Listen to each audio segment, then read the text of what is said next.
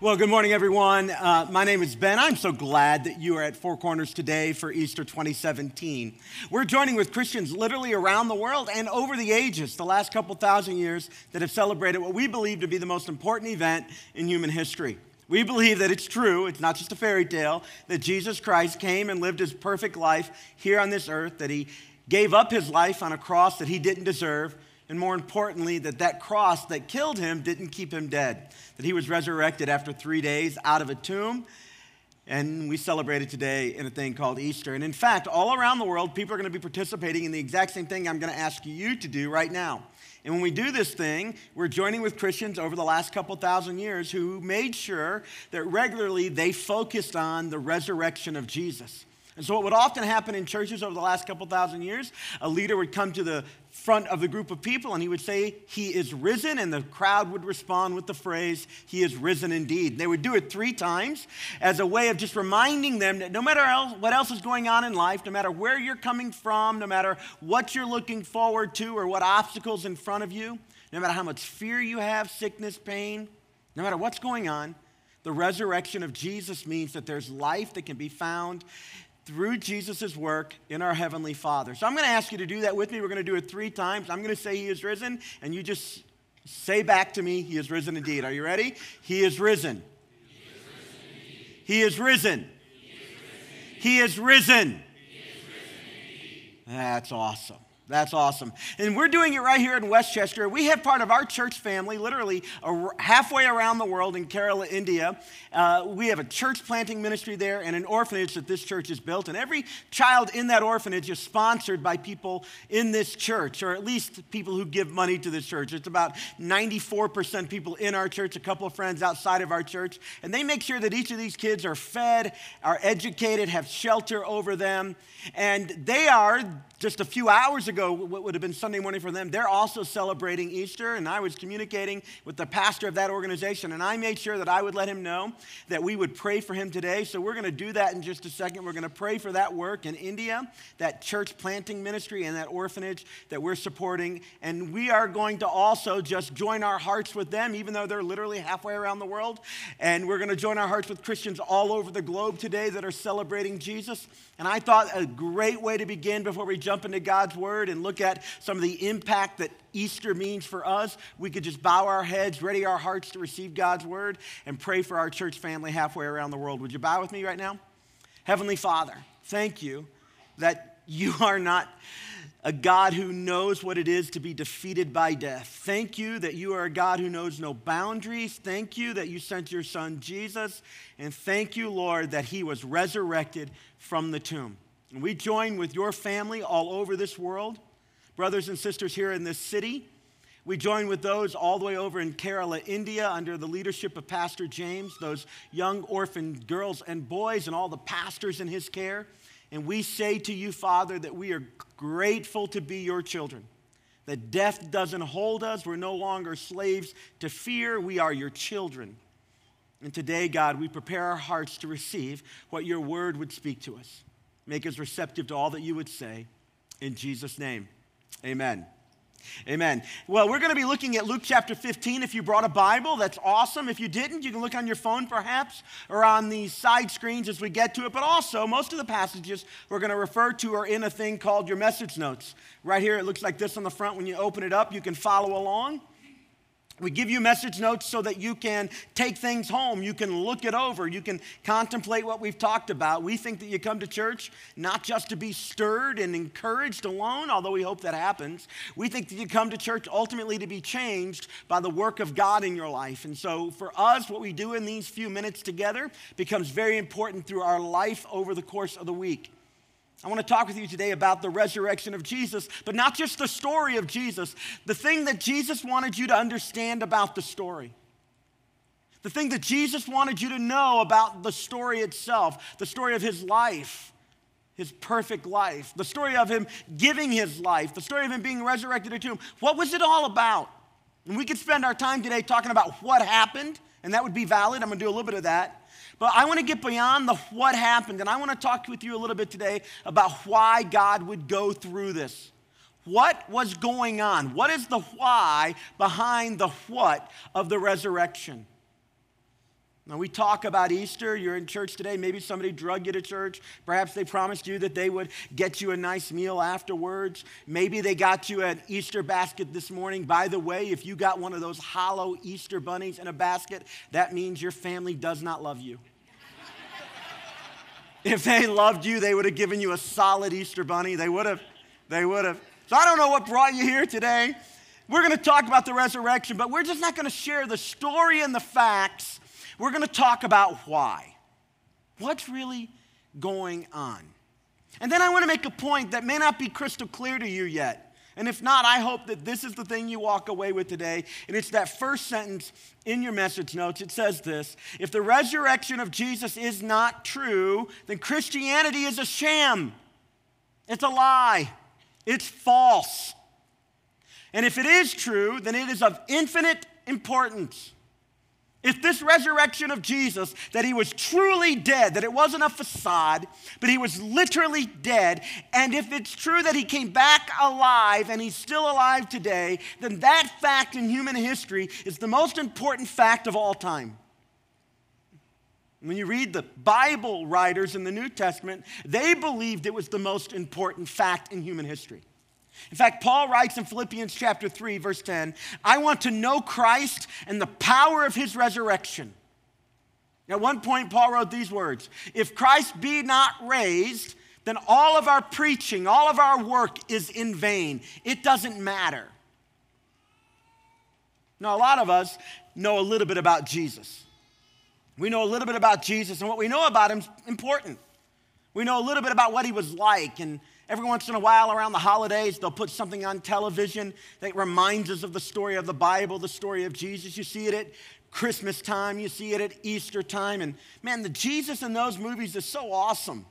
He's kind of handsome usually. And, you know, he kind of sticks it to the Roman government, he sticks it to the man. And he has a heart for the poor. And he tells people that have messed up that they can go on and have a life beyond their mess up and their sins. He's a incredibly compelling character. And we love to talk about that guy. But in our culture at large, and perhaps even in your head, there's a side of Jesus that's a little less palpable, a little less tasty, if you will. It's the side of Jesus where he flexes the fact that he's not just human and a nice guy with some good teaching. He is, in fact, the Son of God and his life is sprinkled with miracles that defy logic, that go beyond science. And this whole day of Easter is based on something that goes beyond logic. It's the side of Jesus' character that people get uncomfortable to talk about. The fact that he was really God, and he really came and lived, and he really died, and he really got up.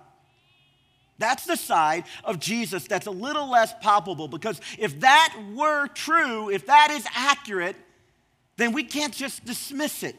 It's something we have to take very seriously. We love the other parts of him, like we love the love that he gives. In fact, 1 Corinthians chapter 13, we call it the love chapter. I bet many of you, when you were married, it was read at your wedding. We love that part of Jesus, that he's love. Let me ask you a question. Who told you that Jesus is love? Maybe it was a grandparent. Maybe it was your parents. Maybe it was a Sunday school teacher. They told you that God is love, and that part of God's personality, that is love, is very attractive. Here's something again that you may not have understood. When you say that God is love, even the person who told you that, do you want to know where they got that story from? Where they got that truth from, where they understood that piece of the personality of Jesus, that he was love. They got it ultimately from the pages of the, of the Bible. When your grandmother told you that God is love, perhaps he was referring to 1 Corinthians 13. Or maybe 1 John 4:18 that says God is love. It wasn't just an abstract thing they pulled out that made us understand the character of God being love. It was something they pulled from the pages of the Bible. Like again, 1 Corinthians 13, which was written by the Apostle Paul, who is the very one that said, If the resurrection of Jesus isn't true, then everything is in vain. So, the very guy that teaches us that God is love says that ultimately what's more important than the characters of God alone is the fact that he sent his son Jesus into the world and that Jesus gave his life and was resurrected from a tomb. And John, the apostle, who wrote the words in 1 John 4:18, God is love, he's the one that said, because Jesus is resurrected, anybody that would teach you another gospel that said Jesus isn't resurrected is a liar and a false prophet.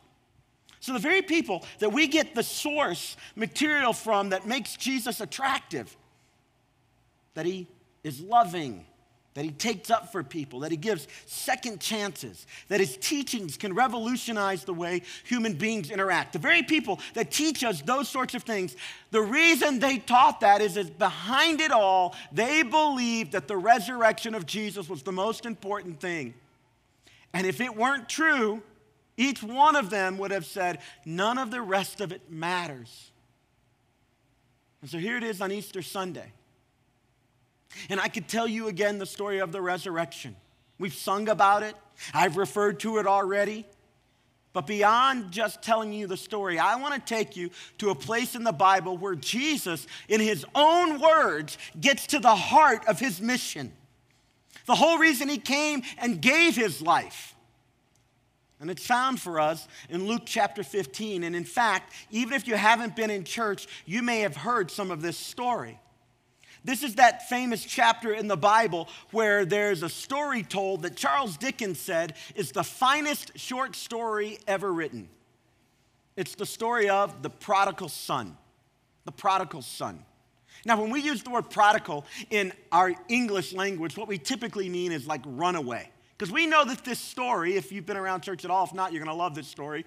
We know that this story talks about a son who runs away from home and ultimately finds his way back. And so we associate the word prodigal with runaway, and pastors all over the country preach this passage and they say, So here's the point of it you need to come back home. And by the way, that's a great point of this story. But I want to show you another side of the story today. I want to show you the story not from the vantage point of the prodigal son, the son who runs away, but I want to show you the story from the vantage point of the father in the story. The main character in the story that we have perhaps already heard about is not the son and what happened to him. The main character in this story is the, is the story of the father and his attitude and his heart and his actions all through this story. The, the son is referred to some four times, but the father in this story is referred to 12 times. This is a story about a father who loved extravagantly, who loved recklessly. In fact, that's what the word prodigal means it means wasteful or reckless. This is the story about a heavenly father ultimately as Jesus told it, who is reckless in his love for you. It makes no sense. It appears wasteful how much he lavishes love on people. It's illogical. And when Jesus had a chance to direct people to his primary point, what he often would do is he would show them the heart of his heavenly Father. And that's exactly what this story does.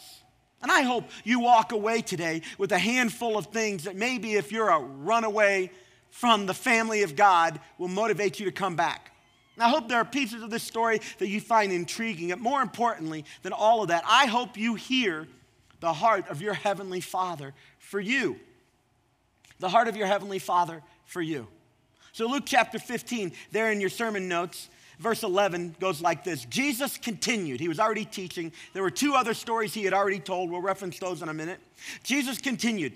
There was a man who had two sons. A younger one said to his father, Father, give me my share of the estate. So he divided his property between them. Here's what's going on that younger son who deserved one third of the inheritance Father had two sons. The older son gets the double portion, so he gets two thirds. The younger son gets one third. The younger son said, I don't want to wait until you die, Dad. I want my stuff and I want it now. Now, in that culture, it's a big deal. It would be a big deal if your children did that to you. But it was a really big deal because that younger son was effectively saying, Dad, I see you as my money bank. I see you as the source of my financial well being. Your money is more important to me than you are, and I want to have your money. And as soon as he gets the money, the younger son hightails it out of the father's house. Doesn't want an ongoing relationship with his dad. He just wants the stuff that his dad can provide him. The horrible story of family dysfunction. One of the reasons I love the scriptures, one of the reasons I love the Bible is because when the Bible's trying to talk to us about the most important things in life, it doesn't completely anesthetize the story, it doesn't clean it up all the way. It gives us the raw truth of what often happens in life. And here in the middle of a story about our Heavenly Father's love for us is the reality that sometimes families are screwed up. They are. If your family's not perfect, you're biblical. You ever wonder if you want to have a biblical family? You got one. Most of the Bible families are messed up. Joseph's family, brothers didn't like him, sold him into slavery. Bad, bad family. Bad family. Jesus' family tree found in Matthew chapter 1 and in the early parts of the book of Luke. You go through that family tree, and person after person has a checkered past. And here in our story, there's a younger son who basically says to dad, Dad, I just want your stuff. I don't really want you. And you give me your stuff, I'm out of here. And that brings me to the first point that we're going to make about our Father's love that Jesus was talking to the crowds about because he wanted them to not just see what he was doing, he wanted them to not just be stirred, he wanted them to know his Heavenly Father's heart. Point number one here God loves you even after you reject him and break his heart. God loves you even after you reject him and break his heart. One of the primary truths of this passage is a father's love that is boundless, it's reckless, it almost appears wasteful. And no matter how many steps this younger son and then later his older brother are going to take to demonstrate that they don't understand their father's heart for them, no matter how many steps they take, this father is going to go out of his way to show them that he loves them with reckless abandon. If the story of Easter is about anything, it's the story of our Heavenly Father who loved us when we were unlovable, when we were on our last thread when we had pushed every boundary, he looked at us and said, I love you. I love you. Now, this young man's story is filled with incredible facts that even though the time and centuries have passed, you and I can relate to some of his story. There are pieces of his story that all of us can relate to. And so in Luke chapter 15, verse 13 through 16, here's what the Bible says about this young man's experience after he left his father's house. Not long after that, so it wasn't a whole long time. The younger son got together all he had. He set off for a distant country, and there he squandered his wealth in wild living Depending on what English version of the Bible you have, translated from Greek to English, you might actually read the word prodigal. He became a prodigal. He became wasteful and reckless. And after he spent everything, there was a severe famine in that whole country, and he began to be in need. So he went and he hired himself out to a citizen of that country who was far away from his homeland, who sent him into the field to feed pigs. And as Jesus was telling this story, this is where the crowd gasped for the second time. The first time is when the younger son had the audacity to look at his father and say, I want my stuff. And the second time was when the younger son ended up feeding pigs, because in the Jewish culture, pigs were to be avoided at all cost. And here he is at the lowest of the low, and he finds himself feeding the pigs. And the Bible says here in our next sentence, he longed to fill his stomach with the pods the pigs were eating but no one gave him anything. No one gave him anything. Now, his life started out great, away from the Father, away from the rules, and everything that money could buy, he was enjoying it. But it fell apart. It fell apart. He was not only disconnected from his family and his homeland, he finds himself in a faraway place but he finds himself lower than he ever thought he would go. And I know it's Easter and I'm supposed to just make you feel good, but I know, I need you to know that this is a story in part about just how bad sin will wreck your life. Sin, have you ever heard of that concept? It's church. Come on, you expected me to talk about it. You know you did. Now, when I'm talking to my young kids when they were younger, we would talk about sin being an eye problem. You know, S I N, I right in the middle. In the minds of a nine year old, what we would say is, is that sin is when it's all about I, I, I, and we say to God, no, no, no. It's what I want. It's what I want. And that's a simplified way for understanding sin. And I probably don't even have to paint a picture about it. You probably already know. You're old enough to know what sin is all about. You're old enough to know just how far sin will take you. It'll take you farther than you wanted to go. It'll make you pay more than you ever wanted to pay. That's what sin will do. This is the story, in part, of what sin will do to a person's life. He never imagined when his father gave him all that stuff that he would one day be looking at pigs hoping to have a bite of food that they're eating. He never expected to be empty and distant. Now, he thought that sin would be fun. And of course it is, right? Sin is fun. I know I'm a pastor, I'm not supposed to say that. It is. If you don't think sin is fun, let me just be clear with you. You're not doing it right. There are people here that can show you a much better way to sin if you don't think it's fun. It clearly is. That's what's so attractive about it. In fact, the Bible affirms that. It says that the pleasure of sin is for a season. It is but it's for a season. It comes to an end. This is the story not just of a younger son who said to his father, I want my own stuff. This is the story of a man who walked down the path of saying, not just I want my father's stuff and I don't want to be around him, but I'm going to do my own thing. And it's the story of where his own thing took him. And some of you are there today. You know what it's like and I just want to be clear with you if this is you and you're in the middle of this reality right now, where your own choices as you've walked away from what you knew was right have put you in a painful place, then we are thrilled you're here. When you walked under the sign outside our uh, doors that said real love now, for us, that's not a slogan.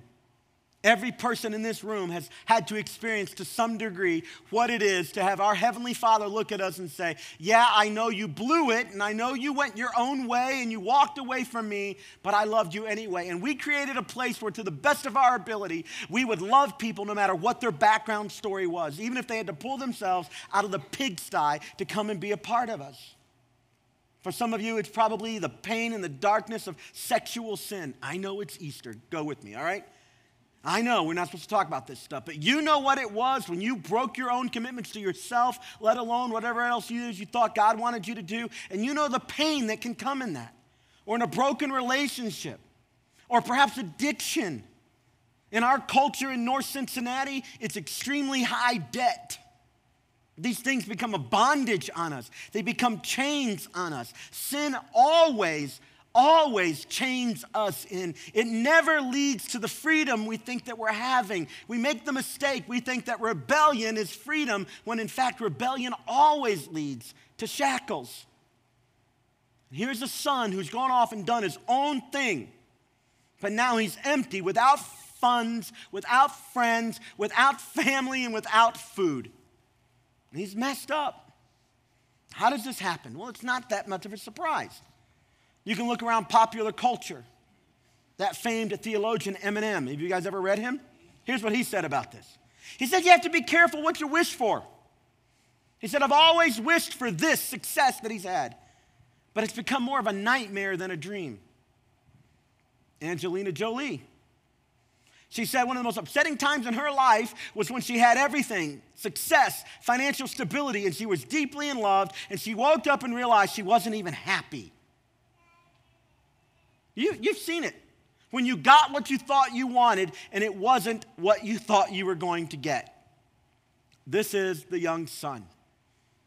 And you have to listen to this story with kind of split screen on your television. Remember that from the late 90s when that was a big deal? You'd watch two shows at once. Some of you still doing that's fine, right? There's the younger son, there's the younger son, and then there's the father. And the whole time the younger son's story is playing out, there's a father who is waiting and hopeful and patient and loving and kind. But the younger son has forgotten all about him. And so here's Jesus telling this story to an audience, and Jesus knows his own future. He knows his, his life is winding down. He's headed to a cross, he's headed to a tomb. He knows he's going to be resurrected. He's already started talking about it. They're going to kill me, but after three days, I'm going to rise again. And people are like, hmm, wonder what that means. Because it didn't make any more sense back then than it does now. It's just so familiar to us that we accept it. But the impact of the resurrection, the raw truthfulness of that event changes everything.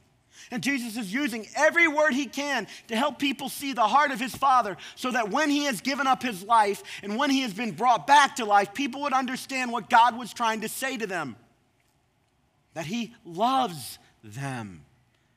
And his love is reckless. So that brings us to point number two. God loves you as you wander in darkness. Interesting little uh, note here. When I sent my sermon notes into the tech team, I had one, wonder, D W O N. And they's like, I think you want wander. I'm like, you're right, I want wander. But the truth is, is some of us are in darkness and we're just kind of in wonder for a while. You can go either way on this. But we're wandering, we're lost. That's kind of how this goes. And so, for instance, in Luke chapter 15, verse 17 and following, here's what our Bible says about this younger son.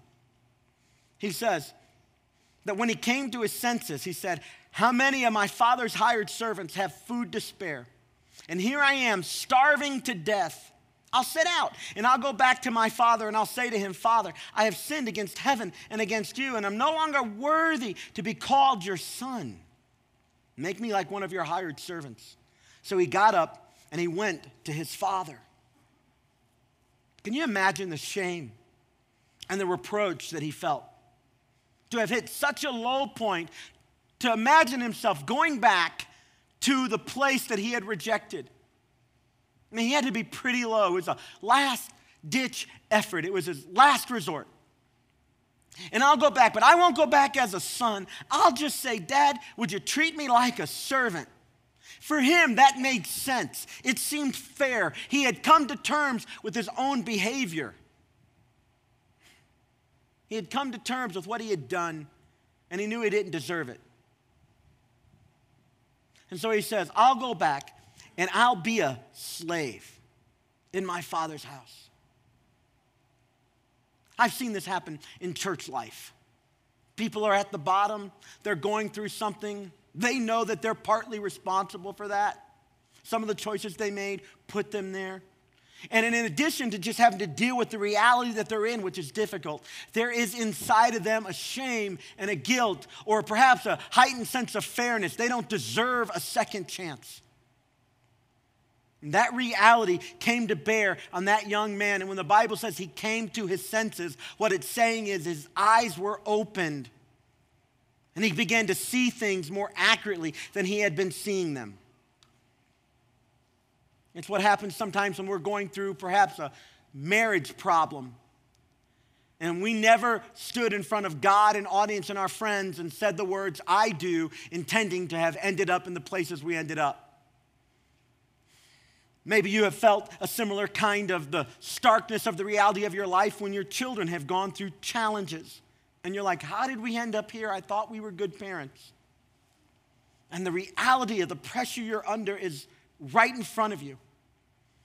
Or perhaps what started off as recreational use of some substance ended up grabbing a hold of you and now it won't let go, and you can't believe you're here.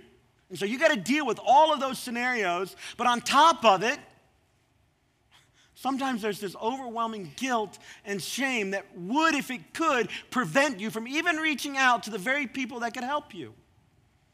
Jesus told this story to every person who had made mistakes, who had sinned, who had blown it, who had begun to feel the pressure and the natural consequences of their own sin. He told this story to say to them that even when you wander, your heavenly Father loves you. And on the split screen again, you're doing your thing and you're feeling your stuff, but your heavenly Father is waiting with bated breath and open arms for you. And that guilt and that shame, he wants to take it away from you. That's what he was saying on the cross and in his resurrection. He was saying, I'm here to take that from you. That's why the writers of the Bible use these words, my favorite words about the resurrection. After the words, He is risen, here are my favorite words. The same power that raised Jesus from the dead will be at work in your mortal bodies. The same power that raised Him from the dead is available to every child of God, to those that will call on Him. So Jesus tells this story about a wayward son who comes to himself, but then there's guilt and shame. And the best he can see of himself is that he would be a slave in his father's house, because that would be fair. But he doesn't know that there's a prodigal God who will love him with reckless abandon. that brings us to point number three that God loves you as He brings you back. God loves you as He brings you back. Now, when we read this story, it's not as clear that God is the one kind of orchestrating the events because you read about a son and the choices he's making. But all that all that activity of the son is happening under the watchful eye of a father who could have chased him down. He had the resources to go grab him and force him back. He did. He was wealthy. He could have hired mercenary soldiers to go drag his son back. In fact, we begin to see the heart of this father in Jesus' other two stories that he told in Luke 15. The whole chapter is just three parables. Maybe you've heard these parables. The first parable that Jesus tells is the parable of a shepherd with a hundred sheep. And at night, 99 of the sheep make it into the fold, but one is missing. And the Bible says that that shepherd goes and he looks for that one sheep as if he cares so much for that one sheep because he does care for that one sheep. And the 99 are safe in the pen, but the shepherd goes all night. And when he finds that sheep, he doesn't berate the sheep. He picks the sheep up, puts the sheep on his shoulders, and carries it back like a loving shepherd. That's the first story. The second story is the story of a lost coin. A young woman has 10 coins worth a lot of money. And one day she looks out and she realizes one of the 10 coins is missing. She only has nine. And the Bible says she turns her house upside down looking for that valuable coin. She doesn't rest in the nine coins that she has. She turns the house upside down looking for the one coin that is missing. This would be like you you know, you got like seven credit cards in your wallet, and one morning you're going through it, and there's six, and one is missing. And you're not happy you still have six credit cards. Oh, no. You're going to figure out where that other credit card went because it's valuable to you. It's valuable. And so Jesus tells the story of the sheep and the coin.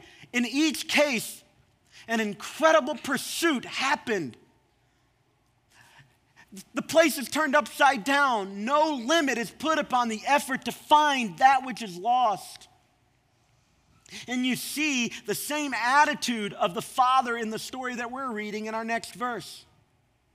Here's what it says in Luke chapter 15, verse 20, the middle part of that. But while the son was a far way off, or while he was still a long way off, his father saw him and was filled with compassion for him. The father saw him and was filled with compassion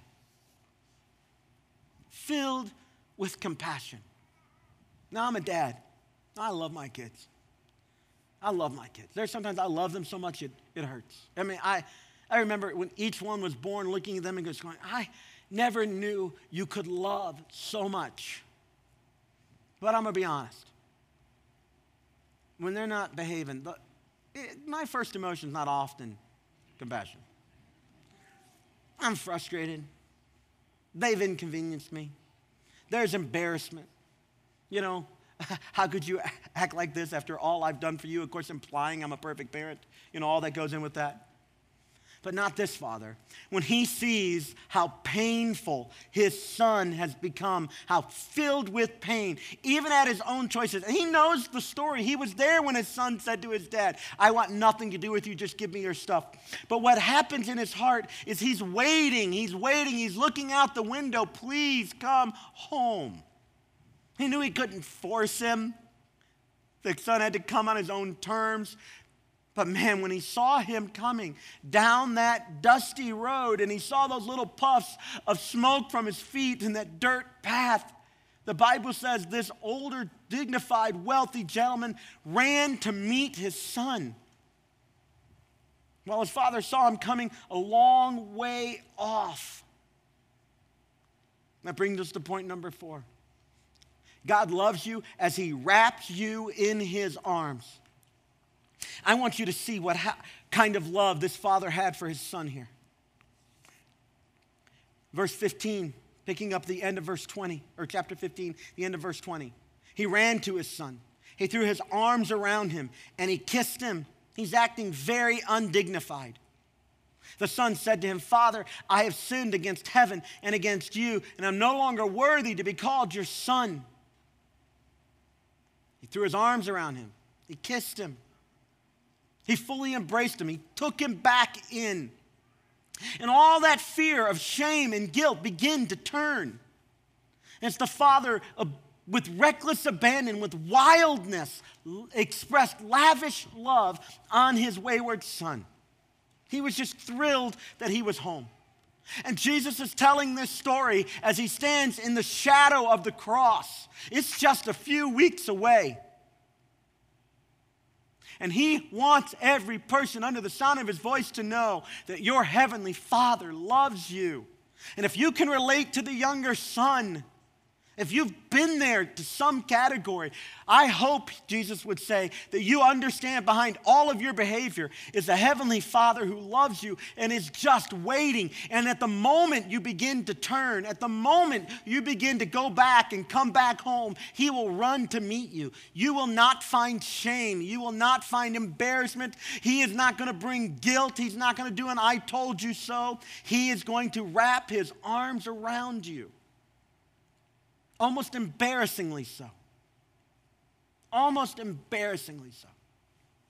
Which brings us to point number five God loves you as He baptizes you with grace and makes all things new. As He baptizes you with grace and makes all things new. I use that word baptize there because the word baptism, of very Christian terms, simply means to immerse. So when we do a baptism around here, we just immerse people in the water, which represents being immersed into the grace and love of God, completely covered over. There isn't a spot on you it doesn't touch. And we talk about grace, but I'm telling you, I'm not sure anybody in this room has understood the full measure of God's grace. Look at how it's expressed in the story Jesus is telling, trying to give people an accurate picture of his heavenly Father's heart. But the father said to his servant, we have to pause right there. The son has gone into his speech. I'll go home. I'll tell my dad, just let me be a servant. I don't want to live in the house. Just let me be your servant. And I, don't call me a son. Just let me, give me a spot. Give me a roof over my head and a little bit of food. But the father cuts him off, cuts off his prepared speech, and says, I don't want to hear that foolish talk. You're my son. And then the father, the Bible says, to his servants, Quick, bring the best robe and put it on him, and put a ring on his finger and sandals on his feet. Bring the fattened calf and kill it. And let's have a feast and celebrate. For this son of mine was dead and is alive again. He was lost and is found. So they began to celebrate. They began to celebrate. He didn't just run to meet him. The father continued his lavish display, his lavish, reckless spending on his son. And in telling this story, Jesus is declaring to us the power of the cross and the resurrection. That when Jesus said, Your heavenly Father would forgive your sin and he would cast your sin as far as the east is from the west, he was declaring a reality that he could back up with history. He was saying, You don't know if I'm telling you the truth, watch me. I'll give my life, which would be impressive. Greater love has no man than a man who would lay down his life for a friend. So Jesus' death is an amazing, miraculous display of love. But beyond just love, it is a display of power because he didn't just die, he was resurrected, which was proof that all he was saying about our Heavenly Father was true. In this story that is almost too good to be true, we discover that it is actually true. To believe in this kind of love from our Heavenly Father takes as much faith as it does almost to believe that Jesus was really dead and resurrected from a tomb. And Jesus is hoping people will connect the dots, and I'm hoping you will, that on Easter we're not just celebrating a cute little story, we're celebrating an, ama- an amazing amount of immense love and power demonstrated to us, demonstrated to you personally. No matter where you've come from, the cross is more than a decoration, it's a declaration that Jesus Christ loves us and that he would give his life because his, our Heavenly Father sent him as his one and only Son, that if we would simply believe in him, we could have life. And then he backed it up by emptying the tomb. He backed it up. And so he, in this, he baptizes us in grace and completely, completely removes the guilt and the shame of our sin. And he gives them three items. I don't know if you noticed it or not, but he gives them a robe that belonged to his father. It identifies you're back in the family. You're mine. You're, I call you my own. You're my son. In, in your case, perhaps you're my daughter. And then he gives him a ring, the symbol of authority. I lift your head. Straighten your spine. You're mine. You don't walk in fear and guilt and shame. And then he gave him his sandals. And servants didn't wear sandals, only sons wear sandals. In all way, he was indicating that you're mine and I take you fully in. Now, this is the story of the younger son. This is the story of Jesus running after us, taking on our shame. He was beat on. He was spat upon. There was a cat of nine tails. They put nails in his hands and his feet. The pain so mm, unbearable that grown men would weep. They would vomit. They would urinate all over themselves at a crucifixion. The Romans would hang him in a public place. Incredible guilt and shame. The cross wasn't anything beautiful. We've adorned our necks and decorated our walls with it, but really, it's a it's an ugly, ugly, ugly thing. But then there's the resurrection, where Jesus begins to make all things new. And the power that raised Jesus from the dead is at work still in this world, making our Heavenly Father's offer of grace not just a nicety, but it makes it a powerful thing that literally washes away sin and stain and literally makes us a part of God's family again. One more time, if the cross and the resurrection are not true, then this is a quaint little story that you can tell your kids about trying to love people more. But if the cross and the resurrection are true, this is a story of a heavenly father that was looking you in the eye and saying, I love you this much, even when you act like the younger son. That brings us to point number six God loves you when you're too proud to receive His grace. There were three people in the story. We've talked about two. Let's talk about the third the older brother. The older brother represents the religiously oriented person. The younger son kind of represents the rebelliously oriented person. Look at what the older son does. And look at how he demonstrates that while his actions are different, he's no closer to his father's heart than his younger brother. Luke chapter 15, verse 25 and following. Meanwhile, the older son was in the field. When he came near the house, he heard music and dancing. So he called one of the servants and he asked him, What's going on? Your brother has come, he replied, and your father has killed the fattened calf because he's come back safe and sound. And the older brother became angry. Hmm. And he refused to go in.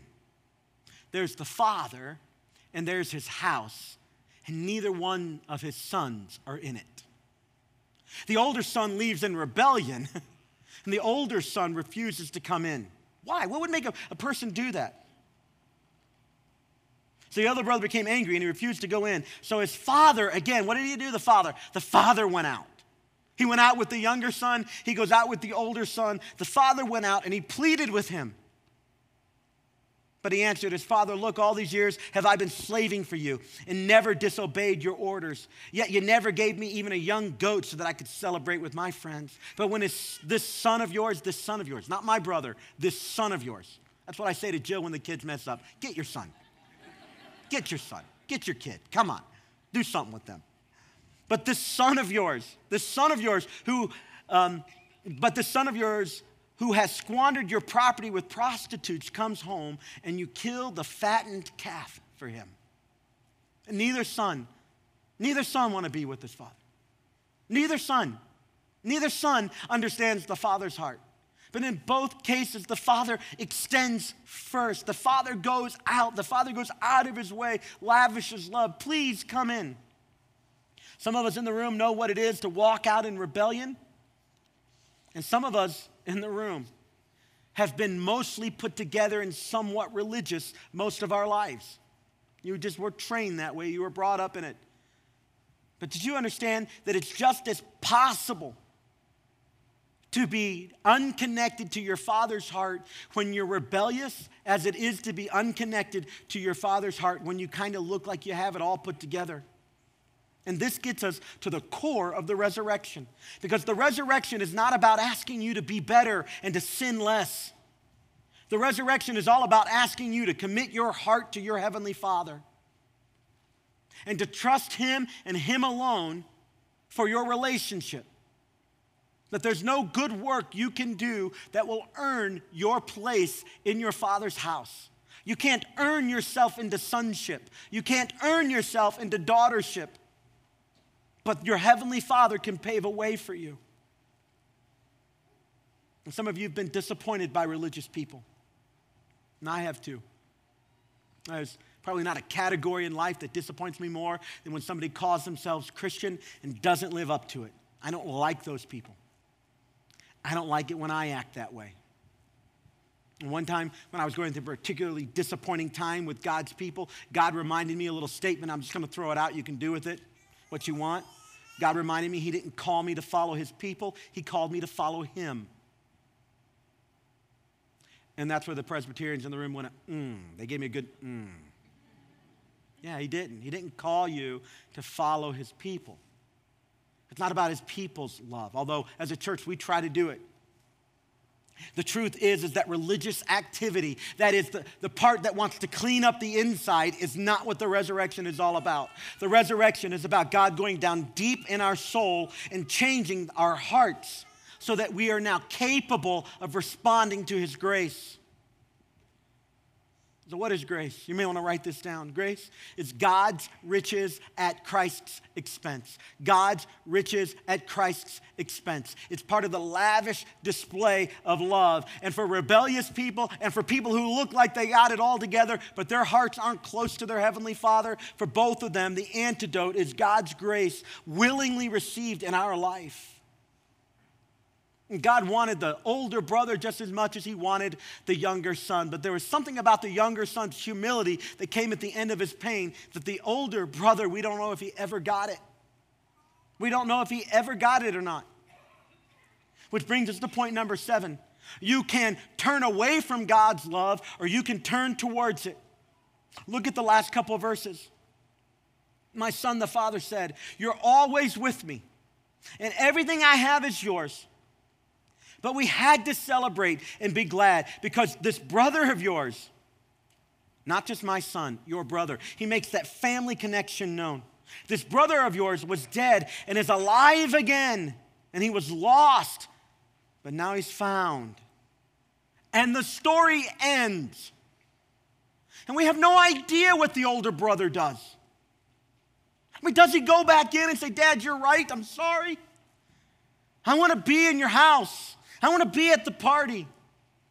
I want to welcome back my brother. No, we don't know. Maybe he did. And I think this is beautiful storytelling in part because it forces the same kind of question for those of us who read this story today, the same question that would have been in the minds of everybody who heard Jesus tell this story the very first time. What are you going to do with God's lavish display of love towards you? Will it cause you to forfeit your rebellion and bring yourself humbly before Him, knowing He's going to accept you? Will it cause you to give up the pretense that you've got it all together and humbly repent and come back into your Father's house, knowing that all of the goodness you can offer will never secure your relationship with your Heavenly Father because it's not about being good at all? Christianity and churches are not about making good people, they're about displaying the grace of God. Available to those who look like they have it together and those who clearly don't.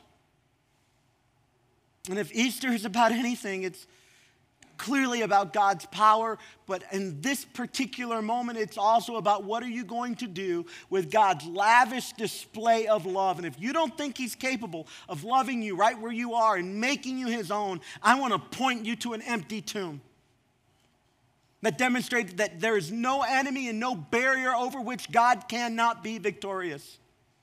There's no sin in your life. There's no failure there's no shame or guilt. There's no self righteousness or pride.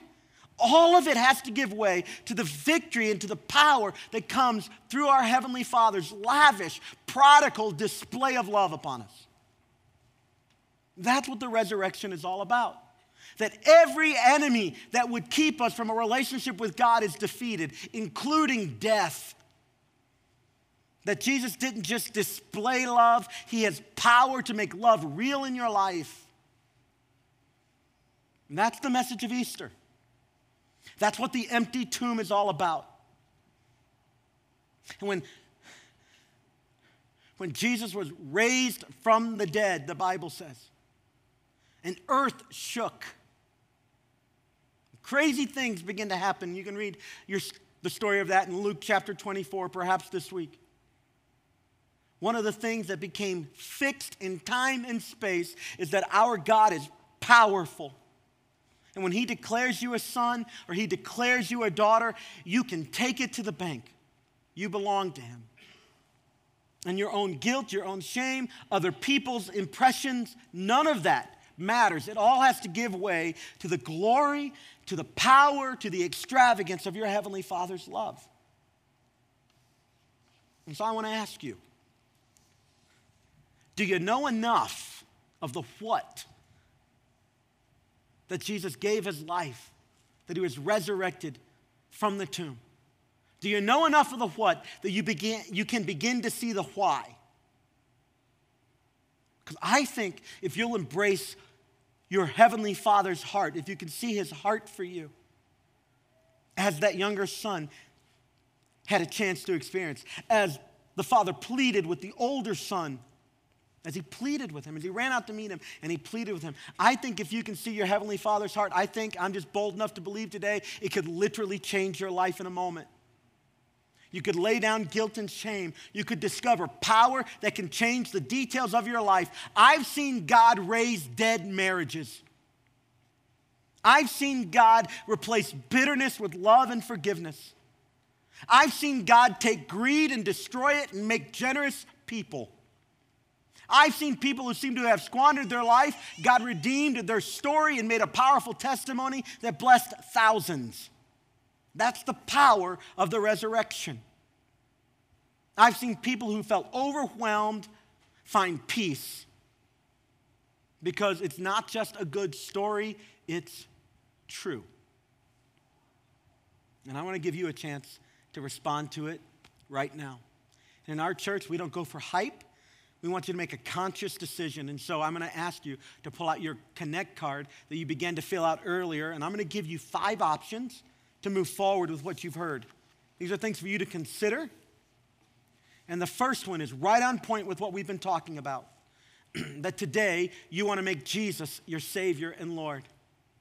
You want to put your trust in the one who gave his life on a cross but didn't just die, he was resurrected. The words Savior and Lord is just a different way of saying you want Jesus to forgive your sin and you want Him to lead your life. You want to come back into the Father's house. And we ask you to take that pen that was on your seat and just check next step A. You can put that card in the offering bucket when it comes by at the end of the service, only that we can communicate with you about it. We're not going to ask you to join the church, give money, nothing like that.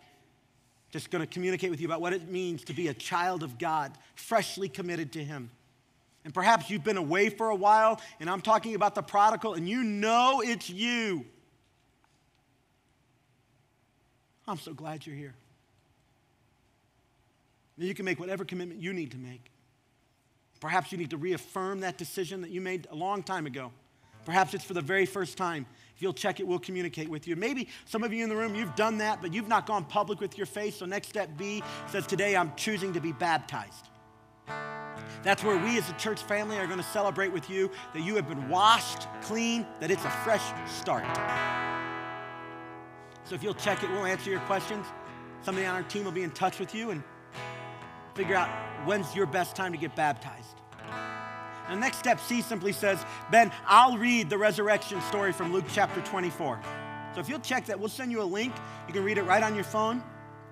But I want you to reflect on the resurrection this week. Because it's not just a story, it really is true. And next step D says, Hey, Ben, I'm willing to make a solid effort to attend all five weeks of this message series called Get Up. And we're going to explore each week how the resurrection makes a difference in different categories of our life. And if you want to grow in your faith, if you want to understand God more, you want some practical help from God's Word on what the gospel can mean in the areas of your life, this sermon series is for you. And if you'll check it, we'll send you a reminder about it. And the next step, E, if you're our guest, perhaps this is for you. Next Sunday after church, we have an event called Meet the Pastor. I'd love to meet you and get to know you. And we've set aside some time next week at the end of the second and at the end of the first service. So you can come to either one. And we just meet each other and for about 20 minutes chat, answer your questions. Hey, let's pray about this stuff right now. Father, I want to thank you so much that you didn't just give your life in a dramatic display of love. No, there was power there. There was power that raised you from the dead. And that means that everything you said is true and can be trusted. And when you said that our Heavenly Father would love us with a lavish display of love, we can take that to the bank. We can trust it fully. And when you said that we can commit our lives to you and that you would wash away our sins and give us a fresh start, we can trust you. God, I'm grateful that here on Easter Sunday morning, we celebrate a risen Christ. We have an opportunity through the work you did to have a relationship with our Heavenly Father who loves us so much. I pray, Lord, for that wayward son or daughter, that today they would make that fresh decision to walk back into their Father's house, to join the party, to celebrate. I pray, Lord, for those people that are declaring for the first time, Jesus, wash away my sins. I commit my life to you. I put my trust not in my own work, but I put my trust in the finished work that Jesus did on the cross and in his resurrection. And my righteousness alone can't accomplish anything, so I trust the work that Jesus has done. And I pray, Lord, that as a church family, we would move forward in accurately displaying your lavish love. That you would make us a family where love thrives that in this community people would see not perfect people, but people who love aggressively and generously. We pray all these things in the name of Jesus, God's strong and holy Son. Amen and amen.